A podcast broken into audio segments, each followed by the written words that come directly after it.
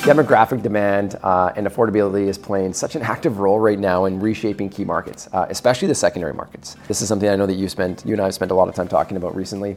Um, how much of today's market is being fueled by leveraging of home equity, something that you talked about a little bit earlier, uh, versus just the sales of property in order to afford the next transaction, right? Are these are multiple transaction families at any one period of time borrowing more equity to drive?